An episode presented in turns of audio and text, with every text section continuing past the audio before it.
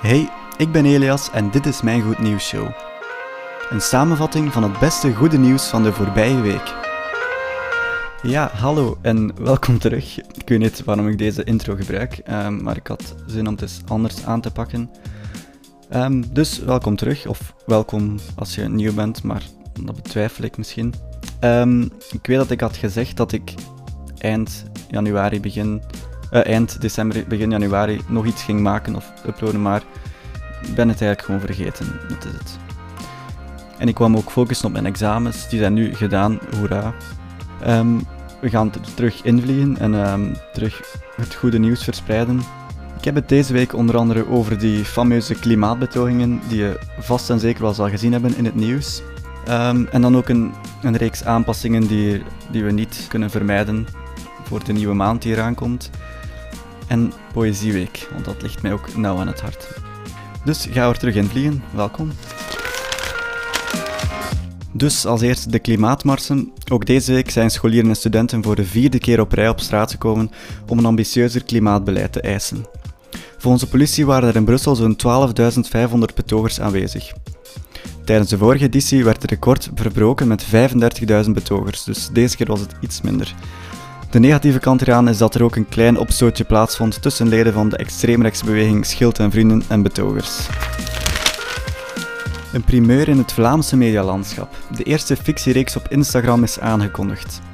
Het productiehuis iWorks werkt volop aan een eerste fictiereeks die exclusief op Instagram zal verschijnen. Voorlopig heet de serie Insta Verliefd en die wordt momenteel gedraaid in Antwerpen. Ze gaat over vier jongeren met weinig succes in de liefde.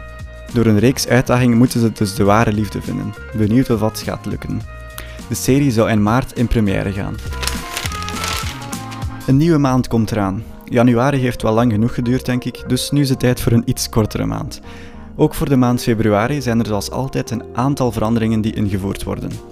Zo zullen sommige tarieven van vervoersbewijzen bij de NMBS stijgen, tot groot ongenoegen van de reiziger toch.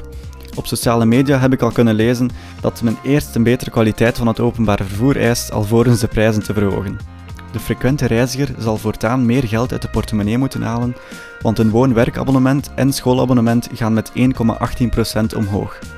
Ook de vervoersbewijzen GoPass 10 en de Railpass worden duurder. Het goede nieuws is echter dat de standaard- en weekendbiljetten wel goedkoper worden. De NMBS wil hiermee nieuwe reizigers aantrekken. Een busrit bij de lijn wordt ook duurder, behalve een enkele rit. Dat tarief blijft het laagste met 1,80 euro. Als laatste kan ik ook nog meegeven dat de aanvraag van een vervallen voorlopig rijbewijs sneller zal verlopen. Maar de duurtijd van een voorlopig rijbewijs wordt wel korter.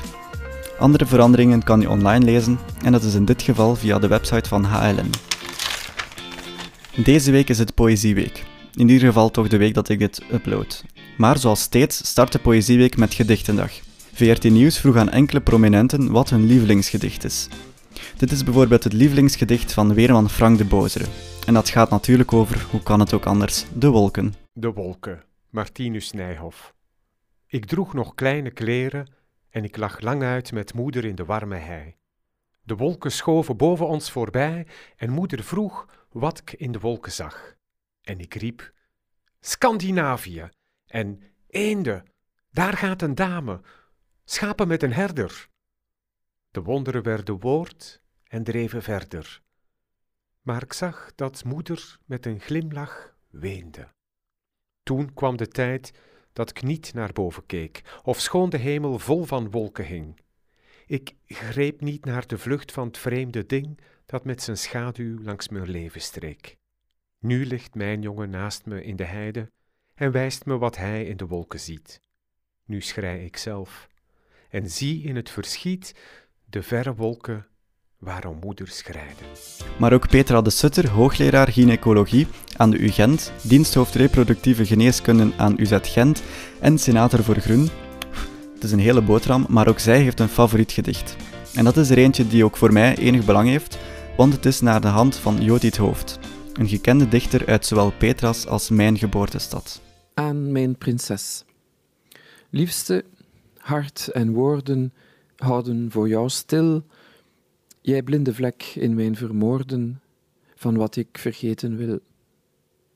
Kleine vink, lieve kleine kinkel, de liefde speelt mij parten. Babyface, bijou, scharminkel, voor wie ik alles weer wil tarten. Tot ik, als vroeger, blind van pijn, weer neerlig, eenzaam in het laken. Het gaat niet om het zijn, maar om wat wij ervan maken.